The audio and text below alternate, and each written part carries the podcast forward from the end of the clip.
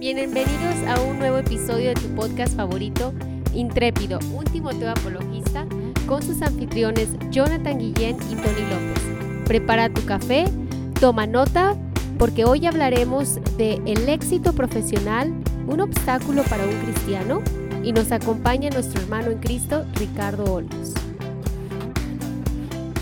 Hola, buenas noches, muy buenas noches tengan todos ustedes. Es un placer estar en este nuevo año. Regresamos de las vacaciones. Así como lo ponía mi compañero y amigo Tony, se acabó todo este tiempo de, de, celebración de este año nuevo. Y pues regresamos, mi queridísimo Tony, otra vez a la actividad en esta etapa de los intrépidos. ¿Cómo estás, Tony? Dios gracias, muy bien. Un nuevo año, nuevas expectativas y más gorditos, ¿no? Con estas decembrinas. Yo no, yo he estado corriendo. Muy bien, pues eh, bienvenidos a, a, todos los que están sintonizando en este momento, los que se van a sintonizar en, en, en, Spotify. Tuvimos unas largas vacaciones, pero estamos aquí activos, ¿no? El día de hoy un tema interesante, eh, el tema se llama el cristiano, eh, el, el, perdón, el cristiano en la vida profesional. Uh -huh. Entonces, vamos a ver si, si el éxito profesional puede llegar a ser un obstáculo en la vida de un cristiano. Entonces, el día de hoy nos acompaña nuestro hermano y profesionista, eh, el profesionista y nuestro hermano en Cristo, Ricardo Olmos. Entonces, él nos va a hablar un poco de su testimonio, eh, eh de cómo podemos tener este balance como hijos de Dios y, cumplir una expectativa en el mundo. Eh, Ricardo, bienvenido. Si te puedes presentar para la audiencia y conocer un poco más de ti. Hola, gracias. Eh, antes que nada, gracias por la, invitación. Eh, felicitarlos por, el programa y porque eh, este siga siendo un ministerio que llegue a infinidad de gente con los temas que, tienen que obviamente son de interés para, para no solamente gente que en, la fe, sino para demás gente. Y bueno, eh, mi nombre es Ricardo Olmos, este, soy nacido en Aguascalientes. Mi vida laboral empieza desde los 16 años, a los 16 años ya se me comían las habas por entrar a trabajar.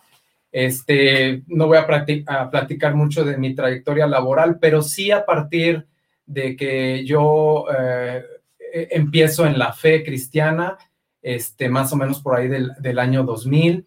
Y creo que por ahí para mí en lo profesional es un parteaguas muy importante eh, antes y después, cuando yo conozco a, al Señor y, y, empiezo a meterme más en, en la vida de, de, en Cristo, entro a la industria farmacéutica. Eh, actualmente eh, trabajo para una, una empresa que se dedica a la investigación y comercialización de, de fármacos de alta especialidad y tengo 16 años ya en esta empresa.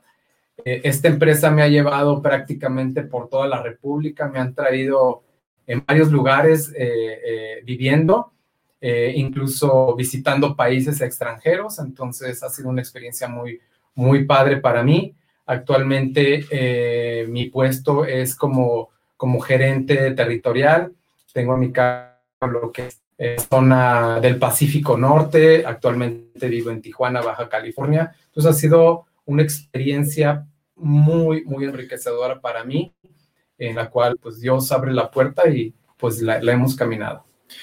Es muy interesante que tengamos hoy eh, en el panel a Richard, Tony, porque como lo acaba de, de mencionar, este, acerca de todas sus experiencias vividas en este tema laboral, Creo que para toda la gente que nos va a escuchar en Spotify y quien se esté conectando ahorita en las redes, eh, es un tema que en la iglesia, bueno, yo te lo digo sobre la expectativa de un pastor, que a veces no nos da tiempo específicamente de tocar estos temas sobre el éxito profesional, el equilibrio que debes de tener como un hijo de Dios, porque a final de cuentas somos llamados a ser diez veces mejor. Esto nosotros lo vamos a tomar como base bíblica en Daniel 1:20. Si me puedes ayudar, Tony, con la lectura bíblica de este versículo.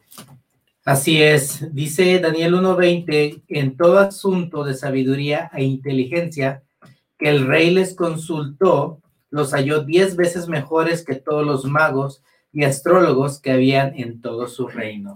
Eh, para poner un poquito el, el, contexto de lo que vamos a hablar con Ricardo y lo que vamos a estarle preguntando sobre la perspectiva profesional y su desarrollo en el ámbito cristiano, nosotros dirigidos por el Espíritu Santo tomamos este versículo porque sí, en efecto, si tú no lo conocías, la palabra nos habla de que cuando nosotros ocupamos un lugar en el mundo, somos llamados a ser diez veces mejor. Esto lo vemos en la historia de, en el libro del profeta Daniel, cuando sufre el pueblo de Israel, pues esta, eh, este cautiverio, que son llevados a la tierra de, cuando está el rey Nabucodonosor, y, cómo ellos eh, se ven orillados a, demostrar verdaderamente que eran hijos de Dios, que eran siervos de Dios y que ellos, siguiendo los estatutos de Dios en esa tierra de Babilonia, como ponen a prueba, ¿verdad? Si conoces la historia, sabrás que el, jefe de los, de los, eunucos del rey les quería dar esos alimentos. Entonces, eh, Daniel propone en su corazón el no tomar estos alimentos y, ahora sí que el séquito de Daniel que podemos contar entre los que tú conoces como Sadrach, Mesach y Abednego, y ellos eh, ponen esta, esta prueba y le dicen que los, que los chequen, que los calen y que después de determinados tiempo este, iban a ver este cambio. Entonces, nosotros decidimos poner esta cita porque ahorita vamos a abordar una serie de preguntas con Ricardo como profesionista. Ya nos habló un poquito acerca de su formación em, dentro de su carrera profesional y lo vamos a ver, Tony, con el equilibrio eh, espiritual, que es a lo que nos compete en este programa de apología. Y pues bueno, sin más preámbulo, vámonos con la primera pregunta antes de darle lugar a Tony para eh, las preguntas con nuestro panelista. Eh, agradecemos a toda la gente que se está conectando. Si tú tienes una pregunta en específico, tú sabes que tú la puedes hacer. Tenemos aquí en cabina eh, gente que nos está apoyando para que podamos estar leyendo tus preguntas y contestándolas aquí con este panelista. Y pues bueno, vamos a comenzar con la primera pregunta. ¿Estamos listos, Richard? Sí, claro. Venga, Tony. Muy bien, antes de las preguntas que ya tenemos aquí, entonces, ¿cuántos años puedes decir, Ricardo, que llevas como profesionista? Fíjate, Tony, que cuando yo cumplí 16 años, eh, yo fui y metí una solicitud a una empresa de comida rápida muy famosa y a los 10 meses ya me habían dado una gerencia, ¿no? No cumplía los 17 años y yo ya tenía una gerencia, ¿no? Eh, y a partir de ahí, eh, realmente creo que mi vida como profesionista comienza, porque me empecé a dar cuenta que me gustaba mucho el trato con la gente, descubrí ciertas habilidades de liderazgo, entonces ahí ya sabes más o menos por dónde te puedes encaminar. De la comida rápida empiezo en lo que es la industria farmacéutica, pero te podría decir que eh, profesionalmente ya enfocado en lo que me gusta hacer, que amo lo que, lo que hago, podríamos decir 20 años. 20 años. ¿Y cuántos de esos 20 años conociendo al no Señor? No son tantos, no son tantos. 20 años, 20 eh, años porque coincidió mucho en que cuando yo conozco al Señor, la vida me empieza a cambiar drásticamente. Él empieza a cumplir mis sueños financieros, empieza a cumplir mis sueños que, musicales que siempre tuve. Entonces, a partir de ese momento, eh, muchas cosas en mi vida cambiaron este, y coincide, ¿no? Eh, lo, lo, que llevo prácticamente de una vida más enfocada en lo profesional, laboral y la vida en, en Cristo como creyente. Muy bien, 20 de 20. Entonces, la primera pregunta, Ricardo, ¿en qué lugar tú posicionas o ocupa tu trabajo en tu vida? ¿En qué lugar mi trabajo? Ah, es, es muy, muy uh, complicado eh, en, eh, antes de la pandemia, porque, sabes, eh, a partir de la pandemia, creo que en todas las empresas la manera de trabajar cambió drásticamente, de tal suerte que hoy se habla mucho de la, de la cuarta revolución industrial o, la revolución 4.0, donde la manera de trabajar a todo mundo nos cambió. el momento de que entramos en la pandemia, creo que fue un shock para todos nosotros y las horas detrás de una computadora se volvían este, interminables, de tal suerte que yo despertaba, prendía la computadora, porque, eh, y aparte donde yo vivo en Tijuana, el horario son dos horas menos, de tal suerte que si en la compañía te ponen una junta a las 8 de la mañana, yo me tenía que levantar cinco y media, este, preparar un café. Eh, me gusta leer antes de iniciar mi día, iniciar con un salmo o algo así, una, una música que, que permita realmente calmar mi espíritu y luego ya meterme a trabajar. Pero han habido veces que el trabajo me ha absorbido hasta 14 horas en un día. Enfocado muy, en lo que tú me, me preguntas, Tony, siempre el trabajo ha tomado el tercer lugar en mi vida, porque desde que yo conozco al Señor, para mí Él ha sido lo más importante.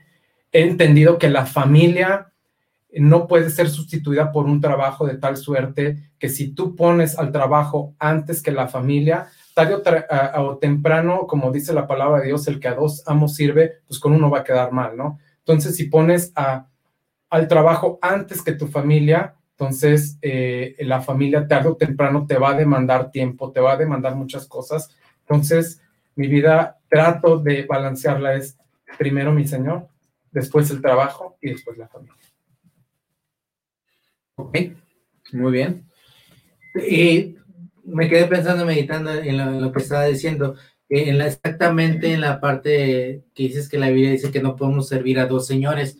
Totalmente de acuerdo, yo también viví esa experiencia eh, y creo que es la, la forma que, y, errónea que tenemos ahí en el mundo, probablemente o drástica que extremista que muchas personas han optado, es simplemente pues dejar un trabajo y dedicarse al ministerio, que no es nada malo, pero ahorita vamos a ir desenvolviendo un poco más esos, esos puntos, pero sí podemos, creo que, servir al Señor en nuestro trabajo simplemente es el enfoque y la prioridad que le damos, ¿verdad? Pero es una línea muy delgada, creo, porque yo lo experimenté, en la cual si no cuidas muy bien e, esa parte, como dice Ricardo, ahorita que hemos cambiado nuestros hábitos de trabajar, si le, si le invertimos mucho tiempo en el, trabajo, pues nos hacemos un, una tipo adicción. Así es. Y, y, nos gusta ver los frutos del trabajo, porque si trabajas mucho, pues se, se nota en tus finanzas. Pero pues sabemos que, que no solo del, de, de, eso vive el hombre, ¿verdad? Entonces, pero, eh, pero ahorita vamos a ir desenvolviendo eso. A mí me llama la atención, Richard, que comentas acerca de que para iniciar tu día, eh, en primera instancia, lees un salmo y buscas una alabanza para que tranquilice tu espíritu. Creo que esto es algo de lo cual podemos aprender. Si tú nos estás viendo y quieres darle el lugar a Cristo Jesús por sobre todas las cosas, esta es una experiencia de vida muy importante ¿Por qué? Porque la palabra de Dios dice que cada mañana son nuevas sus misericordias. Entonces, ¿qué mejor manera de agradecer esa misericordia que antes de empaparte con los asuntos del estrés laboral? Porque no podemos evitar el estrés, que son dentro de las preguntas que vamos a, tomar, eh, pues darle lugar a Dios. Eh, yo voy a arrancar con la segunda pregunta, Richard. Eh, nos, nos, platicaste acerca de tu desarrollo profesional y la posición que actualmente tú estás desenvolviendo. Nos dices que estás eh, radicando en la ciudad de Tijuana y, tienes ahorita el nombramiento, por así decirlo, de gerente territorial. Y esto, pues bueno, no estaría de más comentarlo, que tienes subordinados, tienes gentes, tienes departamentos, me imagino, a tu cargo, y que gran parte de los eh, aciertos o errores del desarrollo de la empresa en la cual tú representas, pues tienes una participación bastante amplia en esto. Entonces, la pregunta que yo te formulo sería la siguiente. ¿Cómo presentas a Jesús a tus compañeros y subordinados en el trabajo? ¿Por qué? Porque aquí tú encuentras eh, dos, dos situaciones diferentes. Una cosa son los subordinados que te ven a ti como una persona de respeto que te ven hasta cierto punto. Bueno, yo cuando trabajé en empresas, me acuerdo que cuando venía mi gerente regional era como, oh, el gerente regional. Este, tienes también a tus compañeros que están a la par contigo, que, que te pueden este, mal influenciar, si tú quieres, en, en los congresos, en los, los lugares donde vas, para tomarte la vida más tranquila. Entonces, nos gustaría que para la audiencia que nos está viendo y la gente que nos escuchará en podcast o nos está escuchando en podcast en Spotify, nos hables acerca de esto. ¿Cómo les presentas a estas dos este, eh, tipos de personas? Primero con tus subordinados, porque es la gente que te respeta y la gente que también te debe dar resultados, y con tus compañeros de trabajo. Híjole, es, ha sido bien difícil para mí eh, esta parte eh, y desde un principio cuando tú conoces eh, y te empiezas a sumergir en la palabra y, ves el ejemplo que fue Cristo y empiezas a ver tu vida pasada, dices, ah, caray, no, pues creo que esto no iba por aquí. y luego ya después empiezas a entrar en un, en un medio laboral donde todo se mueve a través de corrupción, a través de dinero, a través de influyentismo, nepotismo y tantas cosas que realmente en un antes de, conocer a Cristo, o, a lo mejor una persona con, con valores fuertes dice, sabes que yo en eso no me meto. Pero en mi caso, realmente yo siempre he sido una persona de valores, pero realmente había cosas que yo decía, bueno, pues qué tanto es tantito, no pasa nada. Conoce, conozco al Señor y digo, híjole, no, eso la verdad está mal. ¿Cómo es como yo presento al Señor o cómo es mi vida laboral? Es exactamente la misma, eh, Jonathan, que, que mi vida en casa, que mi vida en la iglesia. Yo creo que el ser genuino, Jonah, habla mucho de ti porque en muchos casos yo he conocido gente que en la iglesia es una persona, en su trabajo es otra persona y en su casa es otra persona. Y yo te puedo decir que yo trato de ser yo, trato de ser genuino en mi trabajo, en mi casa, con mis amigos, y creo que la mayoría de ellos te podría decir que, que sí, incluso con los subordinados. Es una línea muy delgada, como lo decía hace rato Tony, separar y el, a veces el ser directivo o el dar una orden a tu gente realmente tratando siempre de, ser duro en el, en el fondo de lo que tú quieres, porque a fin de cuentas eres contratado para dar resultados y tú tienes que ser duro en el fondo, pero en la forma siempre tratar de tratarlos como, como la ley de oro, ¿no? como decía Cristo, trata a los demás como tú, a ti te gustaría ser tratados pero hay situaciones en las cuales que tú sí tienes que ser directivo. ¿Cómo les presento a Cristo? A través de mi vida, a través de cómo yo soy. Eh, a través de mi vida profesional, mucha gente eh, siente algo en ti, percibe algo diferente en ti y siempre se te acercan para pedirte un consejo, te dicen, ¿sabes qué? Es que tú eres diferente, ¿sabes qué? Es que hay algo que me, que me acercó a ti para preguntarte esto acerca del trabajo, bueno, de otros territorios, me hablan a mí y no le hablan a su gerente. Yo le digo, oye, esto ya lo checaste con tu gerente. Oh, es que si le abro siempre me dice así o me dice así. Entonces yo digo, ¿por qué me hablas a mí? Es que, bueno, yo veo en ti que cuando vamos a convención y todos están en la fiesta y todo ese rollo, tú estás en un ambiente muy tranquilo estás siempre eh, respetuoso, estás conviviendo y todo, pero tú has sido diferente. Entonces creo que la mejor manera siempre de presentarle a Cristo al mundo totalmente transparente, porque no puede ser en la iglesia una persona y salir a la calle y ser otra. Entonces creo que esa es la mejor manera. Y, y en el caso, por ejemplo, lo más difícil que ha sido para mí han sido mis jefes, porque eh, ellos te ven como subordinado a ti. Entonces ellos piensan que tú puedes incurrir en lo que ellos te dicen.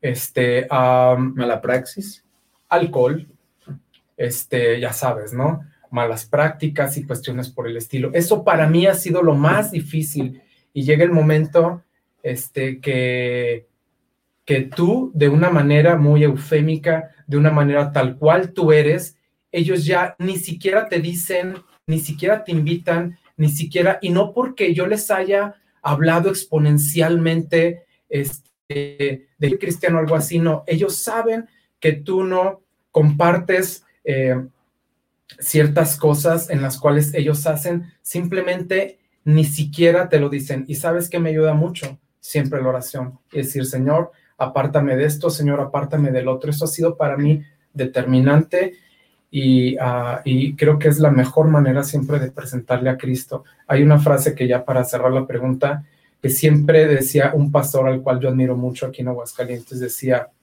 hay que predicar el Evangelio en todo momento.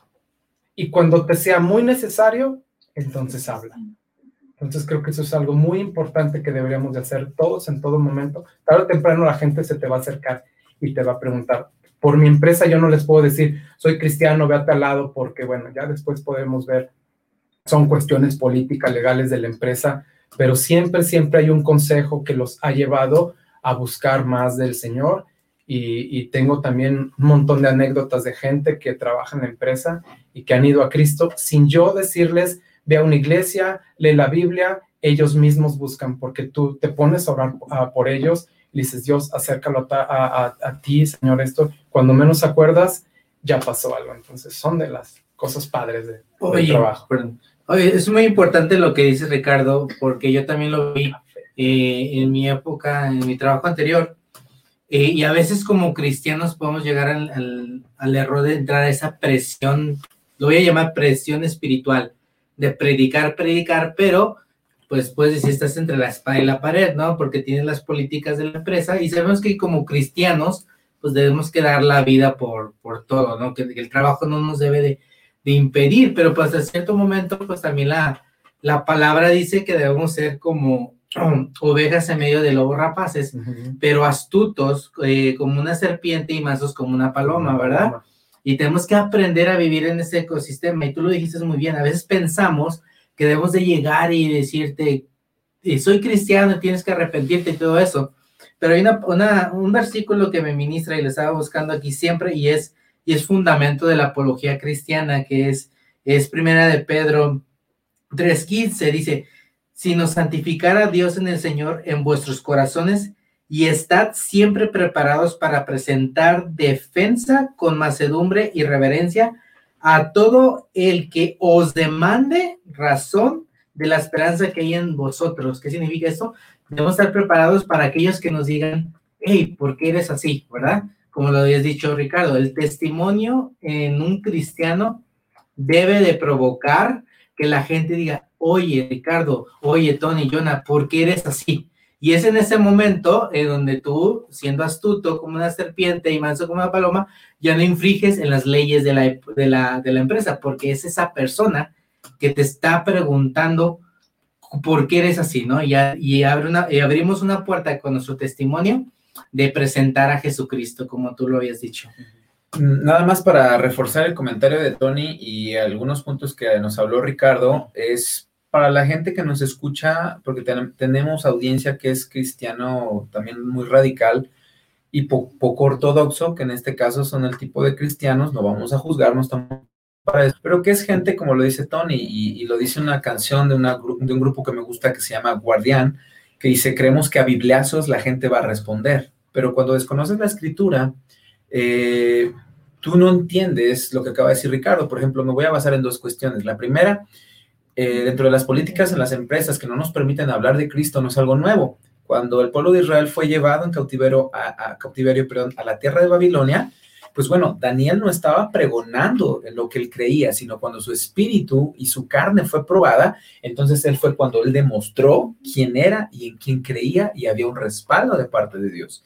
Y en el Nuevo Testamento encontramos la, la parte que lo refuerza, que es el apóstol Pablo, que hace referencia a que somos cartas leídas. Entonces, Ricardo prácticamente nos estaba respondiendo sobre su transparencia y sobre lo que tenemos que proyectar, que Jesús lo mide y dice, a final de cuentas, por sus frutos los conoceréis. Podemos hablar mucho, podemos poner alabanza a todo volumen y eso no nos da una eh, certeza de que nuestro testimonio, que es la siguiente pregunta que vamos a ver, va a ser sabiamente respaldada, sino la transparencia, la integridad, un tema que estamos viendo actualmente ahorita en, la iglesia, el tema que nos está dando el Señor para este inicio de año. Y, solamente quería puntualizar esto, si, si, tú nos estás escuchando y a lo mejor no concuerdas un poquito con nosotros, diciendo que, pues bueno, tienes que predicar abiertamente y pararte afuera o a, la, hora de las juntas y con una Biblia en la mano, eh, yo te lo digo a la luz de la palabra, o sea, nuestro testimonio es principal porque Pablo lo decía, somos cartas leídas. Y pues vamos a la siguiente pregunta. Eh, lo dice Jonas, si, si, si tu testimonio, perdón, no hace congruencia con lo que estás predicando, pues nunca la gente no va a escuchar. ¿Qué es la tercera pregunta? que, que, vamos a la tercera pregunta y, qué tanto debes de cuidar tu testimonio, Ricardo, tu testimonio como un profesionista. Mi testimonio, y, y volviendo un poquito a lo de hace rato, Tony, realmente eh, el, testimonio es, es una palabra eh, para mí muy, muy grande, es demasiado amplia, ¿no? Porque eh, cuidar el testimonio, yo te voy a ser honesto, cuidar el testimonio me suena a cuídate de que no te vean los de la iglesia o los de la fe, ¿no? Porque el testimonio que tú le das al mundo le importa un comino, pero el testimonio que tú le das a la gente eh, de, la iglesia es importante porque si no, ya sabes, te juzgan, te critican o X, y más cuando tienes un, un, puesto referencial dentro o ministerial dentro de la iglesia, eh, es, se sale del contexto totalmente. El testimonio para mí lo es todo. Eh, el testimonio para mí es con mis hijos, porque yo te puedo decir que eh, a lo mejor mis hijos me pudieran ver en la iglesia predicando o tocando en la alabanza este, y, diciendo, es que hermano, Dios esto y bla, bla, bla, y llegar a la casa y realmente reprenderlos o, estarme robando la luz eh, o estar haciendo tranza en mi trabajo o hablarle mal a mi gente. Este, y eso para mí, eso podría ser decir, eh, ser un hipócrita y realmente no checar el audio con el video. Por eso para mí el testimonio debe de, debe de ser totalmente claro. Fíjate que hace poquito eh, en la empresa, bueno, el año pasado, la empresa me hizo un reconocimiento a mí por lo, cuando cumplí 15 años en la empresa, apenas este enero estoy cumpliendo los 16 y fue todo un evento muy padre en línea, ¿no? Este, donde eh, mi familia, eh, bueno, le hablaron de la empresa a mi esposa y a mis hijos, hicieron un video padrísimo, padrísimo mi familia, de varios minutos, diciendo realmente lo que yo soy para ellos, ¿no? De verdad el video está hermoso, toda la empresa me mandó felicidades, qué hermosa familia tienes. Y sabes qué checaba, Tony, en mucho, mucha gente me dijo, ahora entiendo por qué tú eres así en el trabajo. Y entiendo que así eres en tu casa, así eres con tus hijos. Entonces ellos en todo momento daban gracias a Dios y decían, Dios, e, es que papá, te damos gracias porque Dios nos trajo acá. Es que papá y Dios y Dios y Dios, obviamente el video, toda esa parte de Dios lo editaron. Pero te puedo decir que aún editado, muchísima gente, directivos de la empresa, me mandaron mensajes diciendo, Richard, tienes una familia hermosa y ahora sabemos por qué eres haciendo el trabajo y por qué realmente Dios te ha dado lo que te ha dado o estás donde estás, que pudiera estar aún más arriba, pero sería irme al DF y no me gusta el DF. Entonces, este, Ah, y, eso es para mí el testimonio, Tony. Gloria a Dios por ese testimonio. Eh, muy padre. Entonces, a lo que haces referencia sobre pues el testimonio en la casa y ser lo mismo en el trabajo, se enlace la, la pregunta anterior. Eh, y eso lo podemos notar, pues, simplemente, pues, en nuestra forma de hablar. Nuestra forma de hablar siempre es la misma en la casa, en la profesión, en, la eh, en el trabajo, perdón. Porque si ustedes se notan, bueno, a mí yo lo experimenté, pues en, el, en la empresa te, te, tienes el lenguaje profesional, ¿verdad? No existen los, las maldiciones. Sales al área donde están fumando y pareces que son personas diferentes porque hay más maldición. De, de profesionistas albañiles, sin agraviar al... Exacto, exacto. Literal, entonces, y, y, y, en y en ese aspecto, créame que también se da el testimonio, porque hablas igual dentro del trabajo igual afuera, igual en la familia, pues eres con, congruente. Y, yo sí meditaba, decía, mis, mis compañeros llegan a ser hipócritas sin, sin ofender a nadie mm, porque quieren dar otra cara en la empresa, ¿verdad? O, otra cara en la sociedad, quién sabe dónde estarán fingiendo, ¿verdad? Que la verdad estas preguntas eh, yo creo que sí están sirviendo a gente que nos pueda eh, agarrar el concepto de lo que queremos mostrar obviamente siempre es levantar el nombre de Cristo en alto, pero el cristianismo, como lo dice Ricardo, lo vivimos día a día. Yo lo predico en la iglesia, no tiene chiste ser cristiano en estas cuatro paredes, allá afuera es donde tienes que ser cristiano. Entonces, eh, te enfrentas con situaciones reales. Richard nos comenta acerca de, del testimonio que dio su familia con eh, la, gente importante de la empresa y esto pues refuerza que, eh, que somos cartas leídas. Yo quiero ser muy enfático en esta palabra. ¿Por qué? Porque si tú eres profesionista o tienes un trabajo y te estás desenvolviendo en él, este es algo clave, que es la, la pregunta con la que continuamos. Ricardo, para la gente que nos está viendo, que es profesionista, que quiere crecer laboralmente, ¿cuál sería la clave para que tuviera ese crecimiento profesional como tú lo has tenido bajo tu experiencia? Wow, Fíjate que eh, para mí mi mayor ejemplo siempre es el maestro, es Jesús. Para mí yo de todos los personajes de la Biblia y que yo los admiro a todos, para mí Jesús siempre va a ser el, el top de tops, ¿no?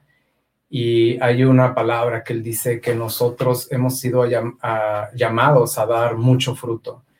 Y, creo que eso es algo que debemos de tener nosotros bien tatuados en nuestro corazón y, y como dicen por ahí, ¿no? Este, donde te planten, hay que florecer.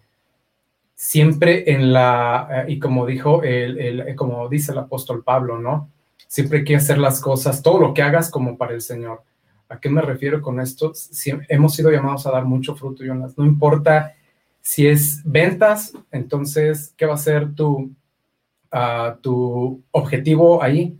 Pues vender. Y vender, no importa si estás haciendo millonario a tu, a tu patrón, a la empresa, no importa, tú eres contratado para lo que eres contratado, para dar mucho fruto. Si es en lo administrativo, por ejemplo, y, trabajas ocho horas, porque muchos, y, te puedo decir cristianos, trabajan tiempo, tiempo neto, cuatro horas, una hora de charla, una, una hora de, Facebook, de redes sociales. Entonces realmente ahí eh, estamos fallando en esa parte. Y yo creo que si todos los que estamos en la fe nos esforzáramos siempre a dar lo mejor de nosotros, el nombre de Cristo estaría por encima de, de, cualquier otra cosa y los cristianos seríamos, este, por ejemplo, a mí cuando me llega una persona, hoy en día los perfiles o los currículums, eh, si, la, si la persona no quiere poner sexo, no está obligado. Si la persona no quiere poner edad, no está obligado. Si la persona no quiere poner religión, si no quieren poner más que su formación profesional, no importa porque hoy en día la, ley defiende tantas cosas que simplemente tú lees y dices, la persona tiene que cumplir un set de competencias. Si la persona cumple con esas competencias, no importa eh, lo que sea, incluso te lo puedo decir, aquí dentro de la empresa hay, hay gente homosexual, hay de todo, ¿no? Y la gente contrata de todos porque lo, los contratan con base a sus competencias.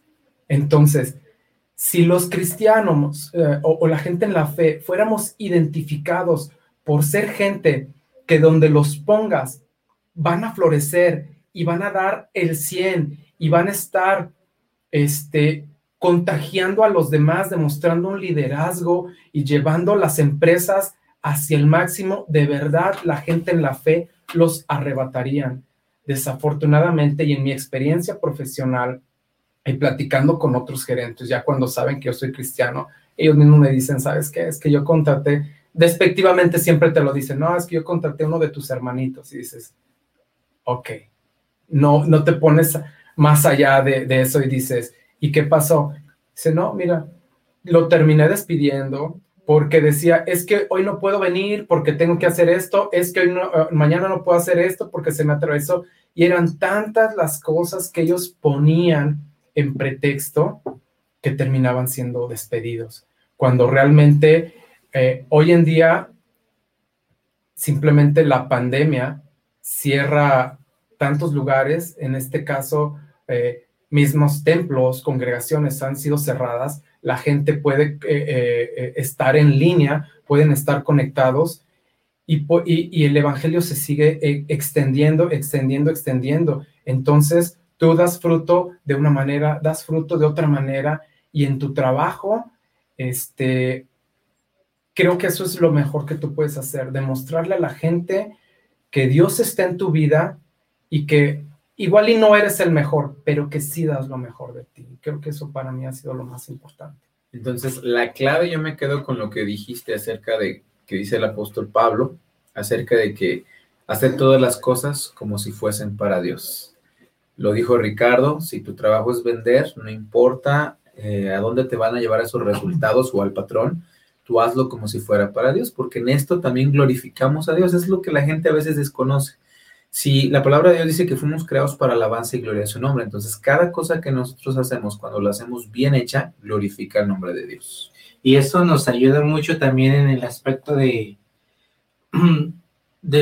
bueno, puedo decir el estrés laboral de, no quedar bien con el jefe, porque No sé si les has pasado que dices, este mes eh, llegué a la meta de, de, de, ventas, ¿no? Y el jefe te dice, ah, pero en vez de, en vez de reconocerte, te dice, muy bien, la siguiente va a ser el doble. Entonces siempre te, te exige la, más de lo que yo, yo como... Y, bueno, y si desconoces la escritura, acuérdate lo que dijo Jesús, al que tiene, se le dará más. y, a veces, el cristiano, como no entiende la palabra, por eso este programa de apología, muchas cuestiones, quiere entrar en cuestiones de grilla y desconoce la palabra y termina traicionando nuestras raíces cristianas. Por ejemplo, lo que nos dice Ricardo, ¿no? Que, que desgraciadamente, pues, gente cristiana pues ha dado mal testimonio o no, da, no ha dado fe y legalidad de su vida en Cristo, pues porque también desconoce la palabra, porque obviamente el que tiene se le dará más y viene más porque estás dando resultados, así de simple. Sí, desconoce, bueno, se desconoce la parte que pues eh, Dios va a bendecir pues al que se esfuerza más, ¿verdad? A veces tenemos esa mala teología de que porque somos hijos de Dios ya todo se nos debe de dar por, por tal. Muy bien. Pero siguiendo a la siguiente pregunta, Ricardo, eh, supongo que has tenido muchos retos en, estos 20 años. ¿Nos podrías decir un momento donde, eh, de qué o de qué manera has tú podido experimentar la mano de Dios en tu carrera profesional? Ah, sí, y fíjate que eso uh, nos sucedió hace ya como siete o ocho años, este, cuando a mí se me ofrece, inicia mi carrera de empezarnos a cambiar de ciudades, este, y me ofrecen una gerencia, este, eh, uno generalmente está cómodo. La comodidad es algo en lo cual uh, llega el momento que nos sentimos bien, todo lo desconocido representa miedo para el ser humano y eso es algo muy natural. Pero creo que el reto más fuerte para mí es cuando uh, obviamente ven algo en ti y, y, me dice el que era el director de la empresa, me dice, oye, ¿sabes qué? Voy a tener, este, voy a aperturar gerencia, eh, te necesito conmigo, ¿cómo ves? ¿Estás conmigo o no? Y yo le dije sin pensar, le dije, sí, adelante, claro. Entonces pasaron los meses y yo ya como que perdí ánimo, ya está mi esposa y yo ya habíamos dicho, no, sabes que no se va a dar porque honestamente una gerencia en aquel entonces en la industria farmacéutica, hoy en día ya es un poco más fácil, este era un puesto muy codiciado y la verdad te cotizabas muy bien, ¿no? Y de repente me habla y como a los tres o cuatro meses me habla y me dice, oye, ¿sabes qué?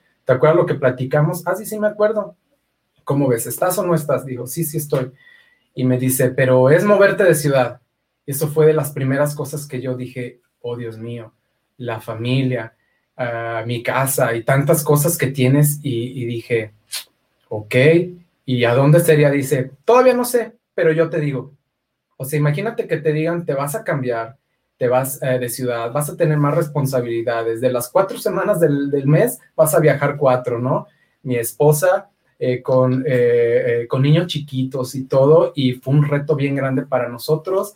Ya después me habla y me dice, oye, ¿cómo ves? Ah, y Dios empezó a acomodar muchas cosas, empezó a acomodar todo, todo. Cuando realmente Dios está en algo, Dios te empieza a dar señales y te empieza a decir, como le dijo Abraham en Génesis 12, ¿no?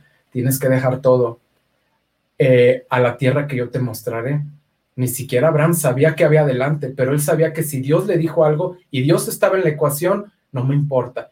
Y, desde, desde ese entonces nosotros dijimos, a donde Dios nos mande, si tú vas con nosotros, Señor, adelante. Ya después cuando me habla, me dice, oye, ¿cómo ves? Pero va a ser Puebla. Y yo le dije, ah, sí, perfecto, está muy bien. Este, y me dice, no, no me respondas ahorita, háblame mañana, platícalo con tu esposa. Le dije, de hecho ya lo platiqué con ella, no hay ningún problema, empieza los, los trámites yo estoy dentro. chistosamente, pero lo primero que hice al colgar fue buscar dónde estaba Puebla. No sabía dónde estaba Puebla.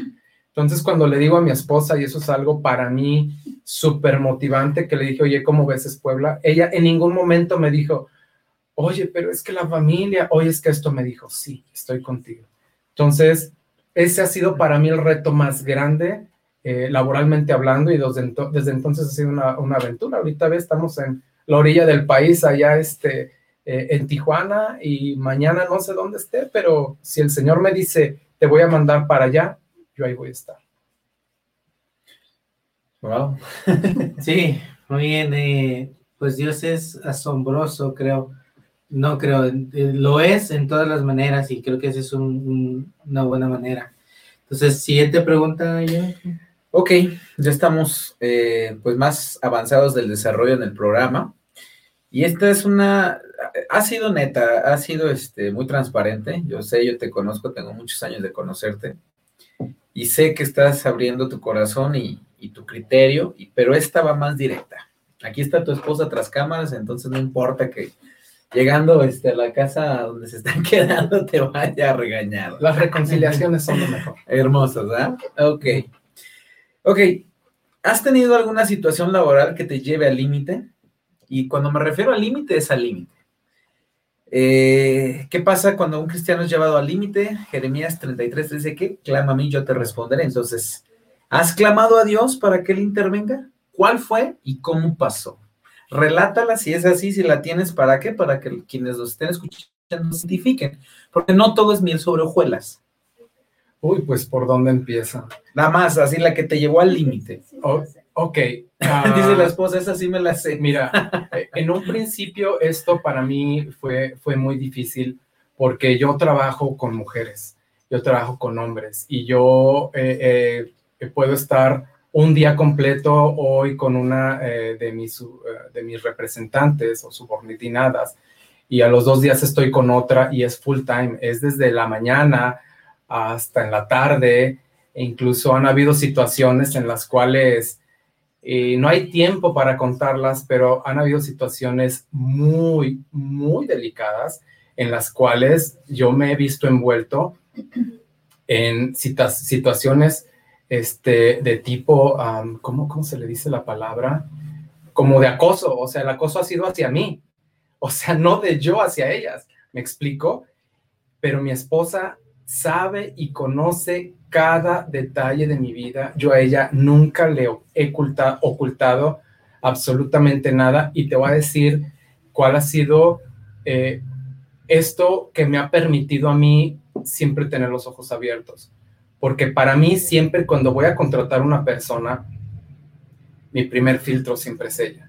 Yo le digo, oye, ¿cómo ves a tal persona? Y me dice, no, ella no, no, ella sí. Y de verdad, siempre ha sido para mí la certeza de lo que Dios pone en su vida, siempre ha sido la confirmación para mí de lo que tengo que hacer. Ella hasta la fecha me dice, ¿sabes qué?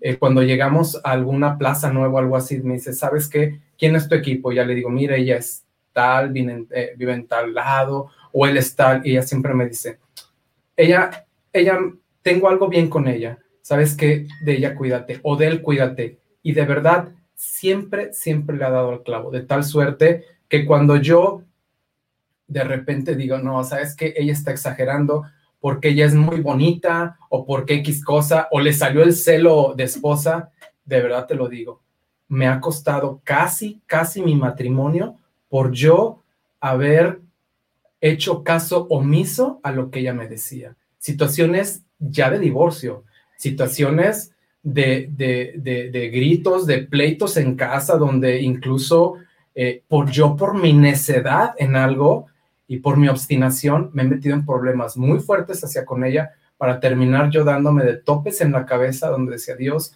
tú me estabas hablando a través de mi esposa, me lo hiciste ver en varias situaciones. Afortunadamente yo te lo puedo decir, tengo mis manos limpias, ella lo sabe. En ningún momento ha habido casos ni de infidelidad, ni de acoso, ni de nada de mi parte. Ha sido al revés. Ha sido de afuera hacia mí. Y eso ha sido lo, lo peor. Que, entendemos que en tu posición esto es, este, pues muy, muy... Eh, y estoy bien feo.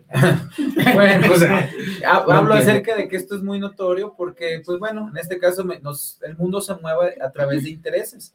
Y desgraciadamente la cultura popular que hoy por hoy nos dictamina la sociedad es que no, ya no es el que no tranza, no avanza, sino es el que a lo mejor ya no vende cuerpo, pues no avanza. Es, es, una realidad que nosotros tenemos que saber. Digo, este, cualquiera que hemos estado en un mercado laboral hemos pasado por esa situación y ninguno de los que estamos aquí estamos guapos, ¿verdad? Sin embargo, agradecemos demasiado, la verdad, este, tu transparencia. Créeme que que estas palabras que estás diciendo, yo sé que van a ser de bendición. ¿Por qué? Porque eh, es, es, bien padre hablar acerca de todos los triunfos y todas las situaciones en las que vemos la mano de Dios, pero pocas veces hay gente que está dispuesta a ser transparente como tú lo estás diciendo y, tocar ahorita esos temas. Vemos aún así la mano de Dios que está respaldando. Si tú al principio estabas diciendo, bye, bye, bye, ¿a poco estás transparente? Pues bueno, ahorita frente a la audiencia y frente a este micrófono, él acaba de relatar acerca de estos problemas que en este caso, por no seguir la voz de Dios a través de su esposa, como lo dice la palabra, que las esposas son nuestras ayudas idóneas, eh, pues bueno, a él, le, estaba costando estos problemas inclusive de divorcio. Entonces vemos en realidad la transparencia, porque digo, si fuera otra persona que no estuviera ad hoc a lo que estamos hablando, Tony, ¿estás de acuerdo que pues maquillaría esa situación, no? Exacto, y o pues que se, que se dice cristiano y no es cristiano, pues puede caer en ese error algo importante y impactante, pues, eh, este es un claro ejemplo del temor ah, hacia Dios, ¿no? Entonces, ¿por qué?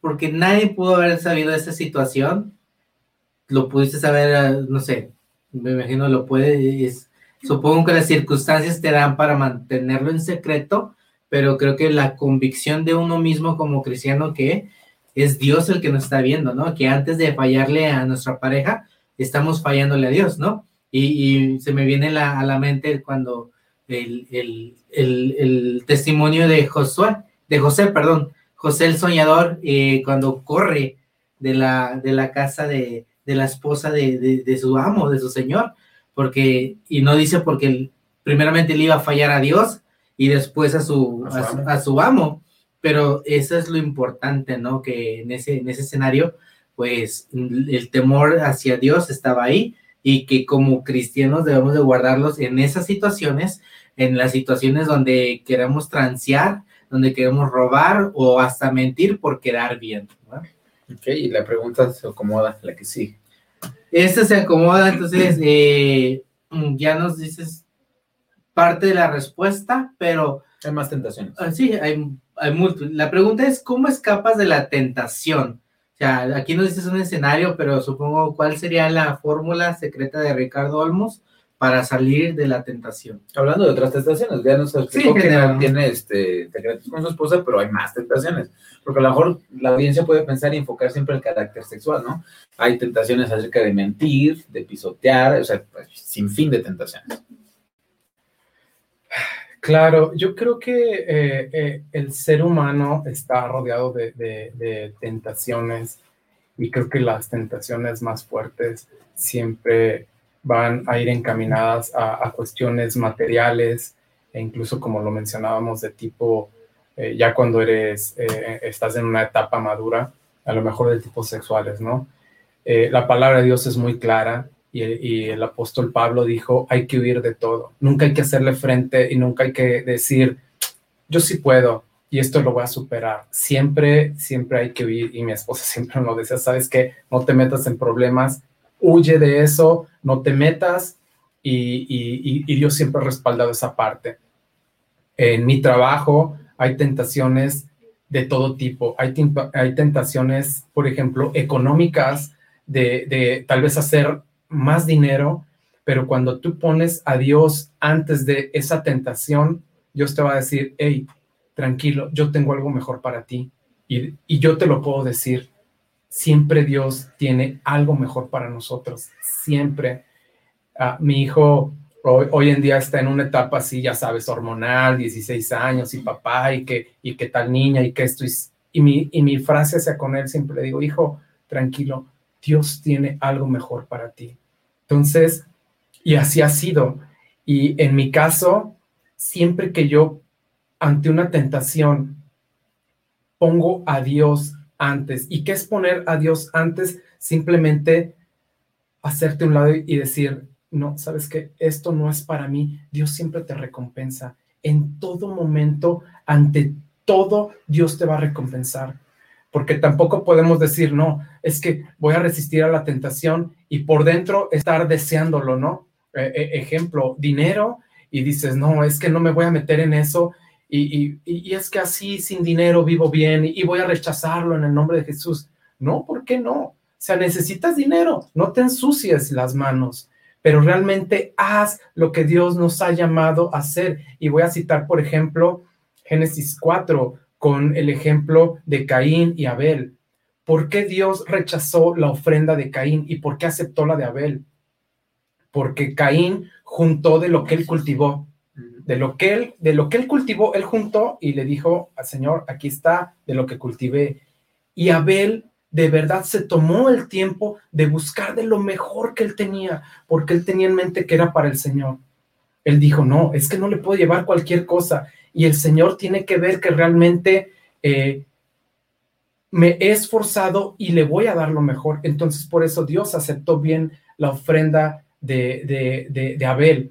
Entonces, cuando tú rechazas la tentación, siempre debes de tener en mente que Dios tiene algo mejor para ti. Sea cual sea la tentación que estés rechazando, siempre hay que tener en mente que Dios tiene cosas mejores para nosotros. Hay una frase que los norteamericanos dicen mucho eh, eh, eh, en inglés, pero la voy a decir en español. Dice, busca a Dios por quien es, no lo busques por lo que Él te da. o en inglés dice, eh, busca a Dios por su presencia, presence, no lo busques por, por sus presence, o sea, por sus, por sus regalos. Entonces, cuando tú realmente buscas a Dios por quien Él es, Él te va a dar la fortaleza para resistir una tentación y siempre te va a decir, no te preocupes porque yo tengo algo mejor para ti. Y yo creo que tu, respuesta, Ricardo, pues yo creo que la guía que tenemos, pues es la palabra de Dios. Entonces, no, no, tampoco no podemos caer en el error de decir, esto es malo porque así lo siento en mi corazón. Obviamente creo que en todo eso lo que explicaste conlleva el, leer la palabra, orar y decir, Señor, ¿qué es lo bueno para mí? ¿Verdad? Siempre tomar en cuenta eh, lo que dice el Señor eh, para tomar una decisión, ¿no? Porque dice un proverbio que, que no tomas una decisión de un día para otro, pues te arrepientes al día siguiente, porque no hay una meditación, una meditación un consejo, y qué mejor que la palabra de Dios. Ok, pues ya nos estamos acercando a la recta final de este programa, muy, muy interesante.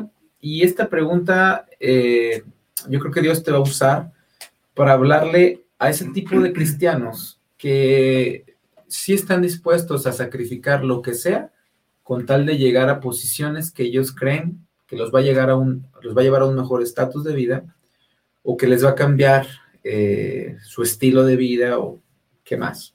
¿Cuál sería tu consejo para un cristiano? Y pongo esto entre comillas, porque eh, pues cristiano no es todo, la palabra del Señor diciendo todo lo que me diga Señor, Señor, pero ¿cuál sería tu consejo para un cristiano que le interesa más su vida laboral que su relación con Dios? Ah, yo creo que siempre tenemos que vernos a futuro, Jonas.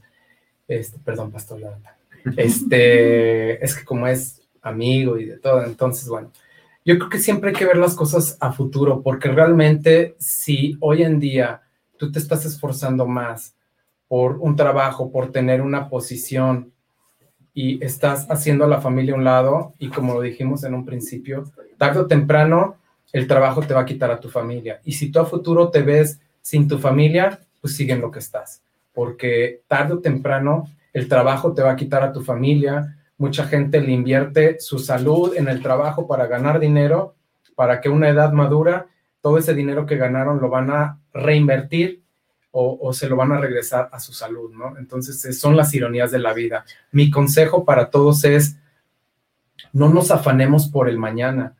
Eh, eh, eh, el maestro, y le digo maestro porque dice, cada día tiene su propio afán hay que vivir hoy, hoy, hoy al día y disfrutar al día lo que tenemos. Muchos compañeros que nos la pasábamos viajando y dando casi todo por el trabajo, es, un decir.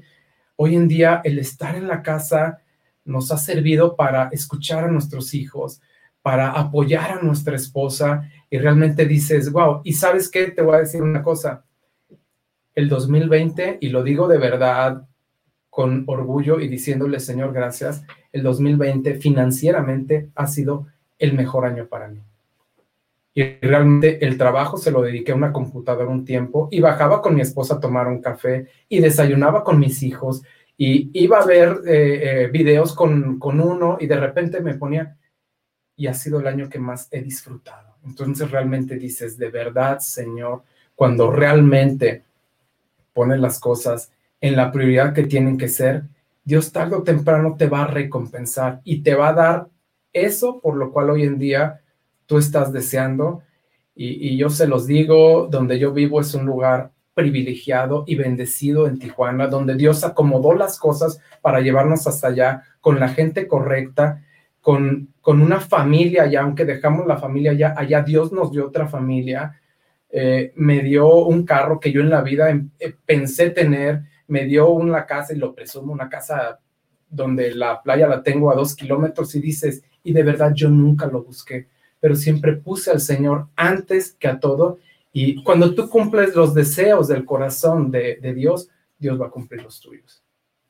Gloria a Dios. Creo que esta pregunta queda muy bien cubierta, respondida.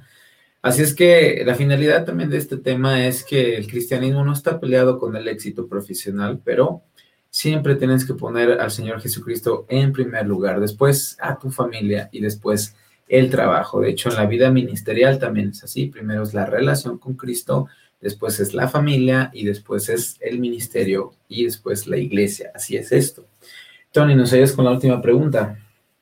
Busca, sí, perdón, última pregunta y cerrando con broche de oro, Ricardo. Eh, pues, y para agregarle el contexto y un poco más impactante la pregunta, eh, pues podemos ver, o no sé cómo es tu posición teológica, pero no, no vamos a indagar mucho en eso, pues vemos que hoy en día, pues muchas profecías se están cumpliendo y pues decimos que ya estamos en la recta final para que el Señor Jesucristo venga. Entonces, y la pregunta va, digamos que ya estamos en la recta final, unos tres años, una década, ¿no? Para que el Señor Jesús venga si el día de hoy, en un sueño, una visión, lo que sea, Jesús viene. O a través de su esposa. O a través de su esposa que, que la usa mucho, muy bien. Exacto. Le, te dice como, Jesús te dice como a Pedro, que dejes la pesca, la profesional, y te seas un pescador de hombres, o sea, 100% al ministerio. O sea, eh, ¿cuál sería, o sea, cuál sería tu reacción y por qué? yo, en ese aspecto, híjole, ha sido para mí eh, bien difícil esa parte porque realmente creo que luego le he dado la vuelta mucho. Siempre he servido, toda mi vida ministerialmente he servido. En donde hemos estado, Aguascalientes, Puebla, Tijuana, siempre he servido al Señor, siempre. Si ah, realmente el Señor me dijera, deja todo y sírveme, y lo he platicado con mi esposa, definitivamente sí lo haría, porque yo sé que él estaría conmigo. Y de la misma manera, no, nosotros, créeme, no somos una familia materialista porque Dios nos lo ha dado todo si nosotros no le hemos pedido absolutamente nada.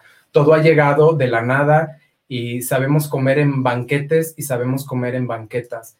Entonces, si el Señor me dice, vas a dejar todo, y vas a hacer lo que yo te ordene, de verdad te lo digo, simplemente le, me aseguraría una que realmente fuera él. Y dos, como le dijo, como le dijo Moisés. Moisés, ah, sí, sí, sí, exacto, Moisés, gracias, pastor, por algo eres pastor y maestro en la palabra. Yo voy a donde tú me pongas siempre y cuando tú estés conmigo. Si tú no estás conmigo y si yo no tengo la certeza de que el Señor va a estar conmigo, yo no me muevo y sigo exactamente igual. De verdad, Tony, no te imaginas la cantidad de gente que nos ha dicho, ah, es que abran una iglesia, es que ustedes son pastores y de verdad te lo digo y no es presunción. Y siempre yo le he sacado la vuelta y le digo, sabes que en el momento que Dios me lo diga a mí, porque incluso nos han dado profecía, literalmente. Y digo, bueno, si es de Dios, ahí está. El tiempo él, lo sabe, pero créeme que yo sin problema porque tengo una familia que me apoya, una esposa que está conmigo en todo, entonces de verdad no le tengo miedo. Nada más quiero añadir un paréntesis. En el programa, en el podcast que hicimos acerca de pastores jóvenes, todos estuvimos de acuerdo que el común denominador es que cuando eres llamado al ministerio del pastorado, nadie queremos. Entonces estás contado dentro de eso. Si Dios está haciendo ese llamado, Y estas preguntas, pues créeme que fueron inspiradas por Dios, no son hechas al azar. Entonces yo creo que hasta aquí eh, Dios te está hablando a tu vida y pues bueno, Él pone la confirmación. Cumples un requisito en el checklist. Así es. Pues nos vamos a despedir. Yo me voy a despedir con una reflexión. Posteriormente le voy a dar el, lugar a Tony para su reflexión y terminaremos con el agradecimiento de Richard. Eh, chicos, chicas, hermanos en Cristo, gente que nos estuvo viendo, gente que nos está escuchando en Spotify. Eh, creo que este, este rato la pasamos muy ameno. Primero que nada, agradezco a Dios por la vida de Ricardo.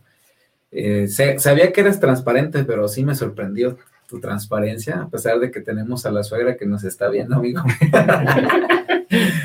este, de verdad, me la pasé muy padre. Eh, sé que Dios estuvo en cada una de tus respuestas. Sé que hay parte de Dios en cada esto, en cada, cada respuesta que se dio. Pero lo más importante a la gente que nos está escuchando, no dejes caer en saco roto esto que, el Señor te habló el día de hoy. Eh, tratamos de vivir un cristianismo real.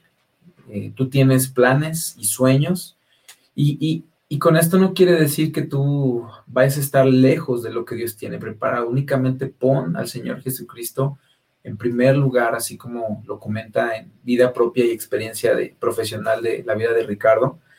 Eh, pero siempre preocúpate por, por porque tu vida sea una, una, carta leída, como decía el apóstol Pedro, Pablo, perdón, que en cada decisión que tú tomes en tu trabajo busques siempre glorificar el nombre de Cristo. Acuérdate mucho lo que dice el libro de Proverbios 3, que todo hombre es sabio en su propia opinión, y eso es lo más ridículo que podemos hacer. Ricardo lo comenta y escucha la voz de Dios a través del consejo de su esposa, que es bíblico, y tú así aprende aprende a escuchar la voz de Dios, eh, un tema que no desarrollamos, pero hay cosas que nosotros queremos. Ricardo lo tocó al final, hay, cosas que queremos y que Dios nos va a dar algo mejor de lo que queremos. Él nos habla que, que ahora tiene un carro que nunca pensó que tenía, yo lo puedo constatar, yo ya me pasé en su carro cuando fuimos a Tijuana. Sí viven en las playas, de hecho nos sentíamos como en serie californiana y saliendo y viendo las playas bien bonitas de Tijuana. Y todo esto me gustó lo que él dice, o sea, no es algo que él buscó. Entonces esto refleja lo que dice, buscad primeramente el reino de Dios y su justicia y todo lo demás vendrá por añadidura. Si tú te estás estresando, si tú te estás este, queriendo impresionar a tus jefes para que haya un escalafón perfecto y llegues a lugares donde tú estás planeando, créeme que así no funciona. Si te dices ser hijo de Dios, si te dices ser cristiano, así no funciona. Levántate en las mañanas, pon en primer lugar eh, a Jesús, pon a tu familia en las manos de Cristo, así como lo, lo hace Ricardo, y vendrá el éxito. Y, créeme que lo principal que tenemos como éxito es respirar las misericordias de Dios. Tony. Igualmente, gracias Ricardo, un placer tenerte aquí, de gran bendición tu testimonio. Tú representas una pequeña pizca de todos aquellos hermanos en la fe que también están en un ámbito profesional. Entonces espero que esto haya sido de bendición y mi, mi reflexión es esta. Eh, la sociedad ¿no? está construida de tal manera de que eh, tienes que ser exitoso por tus propias fuerzas, eh, que nada depende más que de ti mismo, pero como cristianos sabemos que nosotros no nos hemos creado nosotros mismos, mi vida no me pertenece, el alma que yo tengo aquí viene de un creador, entonces, eh, como lo dijo Jonathan, como lo dijo Ricardo, reconocer al Señor en todos nuestros caminos va a ser la clave para tener ese éxito, buscar el reino de Dios y su justicia, y Él va a dar todo aquello que en verdad necesitamos, no lo que pedimos, sino lo que necesitamos. Eh, eh, igual, se puede ser exitoso como profesionista sí lo creo, siempre y cuando Dios sea el, número uno en nuestras vidas, ¿no? Entonces Dios pesa el corazón, pesa el alma, todo el espíritu, a Él no le podemos engañar nada, estamos desnudos delante de Él. Entonces, si tú eres cristiano y si alguna vez has orado a Dios de que tú le quieres servir y te encuentras en esta situación de querer agradar a, a tu jefe, a la empresa, Créeme, no importa qué tanto te esfuerzas, Dios te va a cerrar las puertas hasta que eh, tu rostro voltee hacia Él, busques dirección y te vas a dar cuenta que el tesoro no está en esa empresa, en ese jefe, sino en otro algo más que, que nosotros no podemos ver. Entonces, eh, también aquellos que no son profesionales, entonces eh, no significa eh, que no sean exitosos. En el cuerpo de Dios hay muchos miembros, todos tenemos diferentes funciones. A Ricardo le toca con su testimonio, con su trabajo, a evangelizar y alcanzar a todos a toda la gente de, su área de farmacéuticos. Entonces, a, mí me tocó algún tiempo en todos de, en, el área de los call centers, a, a Jonah, a todos los proveedores de pollos. Entonces, Dios sabe los tiempos, los espacios, en dónde te puso, con quién te puso, con los recursos, y Él sabe que con esos talentos tú los puedes multiplicar, ¿no? Entonces, eh, gracias otra vez, Ricardo. Gracias a los que se sintonizaron el día de hoy. Eh, espero que este tema haya, sido de, mucha bendición como lo fue para mí. Eh, y, y, estaremos prontos con un nuevo tema la siguiente semana. Muy interesante. Solamente quiero darle lugar a Ricardo para que se despida y ahorita les platicamos de qué es el próximo tema. Esperemos el tema y a ver si me lo dice ahorita. Ok, no, pues de antemano, gracias, eh, Pastor Jonathan, eh, Tony, a la gente que está detrás de cámaras en la producción. De verdad, gracias por la invitación. El bendecido fui yo el estar aquí, de verdad, poder compartir. Denle like, compartan. Por favor. Este es un, un blog de verdad que, que, tiene que abrir fronteras e irse más allá de lo que hoy mismo ellos dos están pensando y a toda la gente que nos escuchó, eh, si esto, esta palabra fue de bendición para ti, lo único que te puedo decir, la pandemia no, lo, no tomó a Dios por sorpresa, este, nada se le sale de las manos y Dios va a seguir abriéndonos puertas y ah, hay una frase que también eh, decía un pastor, la mano que te señala la puerta es la misma que te lo va a abrir. Entonces no nos estresemos, por qué va a pasar, si el año que entra, cómo va a ser, eh, si las economías, si la, si la vacuna, si tantas cosas, no nos estresemos por eso. Eh, nosotros como papás, yo lo digo por experiencia, me gusta darle buenas cosas a mis hijos. Tenemos al papá que la, la cartera para él no es ningún problema, él abre y nos suelta de verdad en abundancia. Este, y no le seas infiel a tu futuro con tu presente no al revés, no le seas infiel a tu presente con tu futura, era así. ¿Por qué? Porque eh, el día de mañana va a tener su propio afán. De verdad, centrémonos, demos lo mejor en nuestro trabajo, oremos por nuestros jefes, ora por tus empleados, sé transparente, pon al Señor siempre en, en, todo lo que hagas.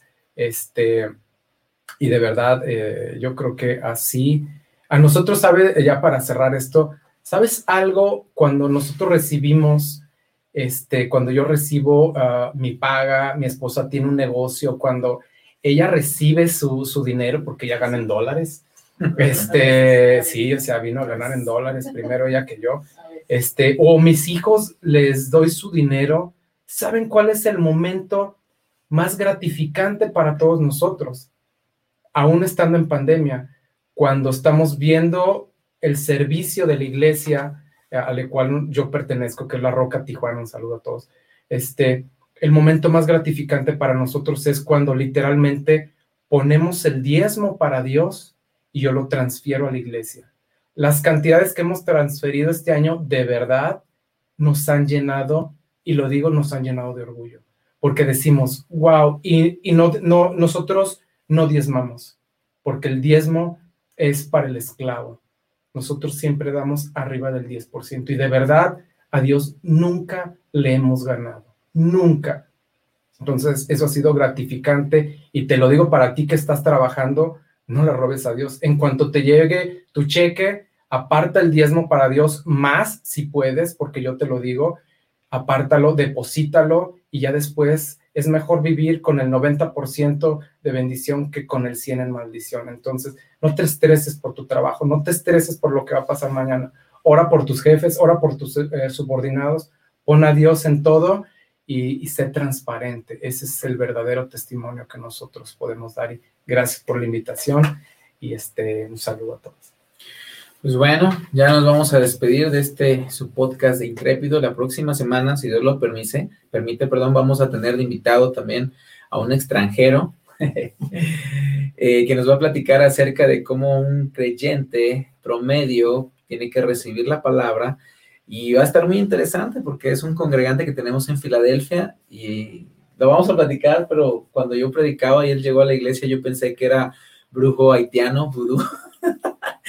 Él ya se lo he comentado, ya se lo he dicho, este, por eso le tengo la confianza, pero va a estar bastante interesante.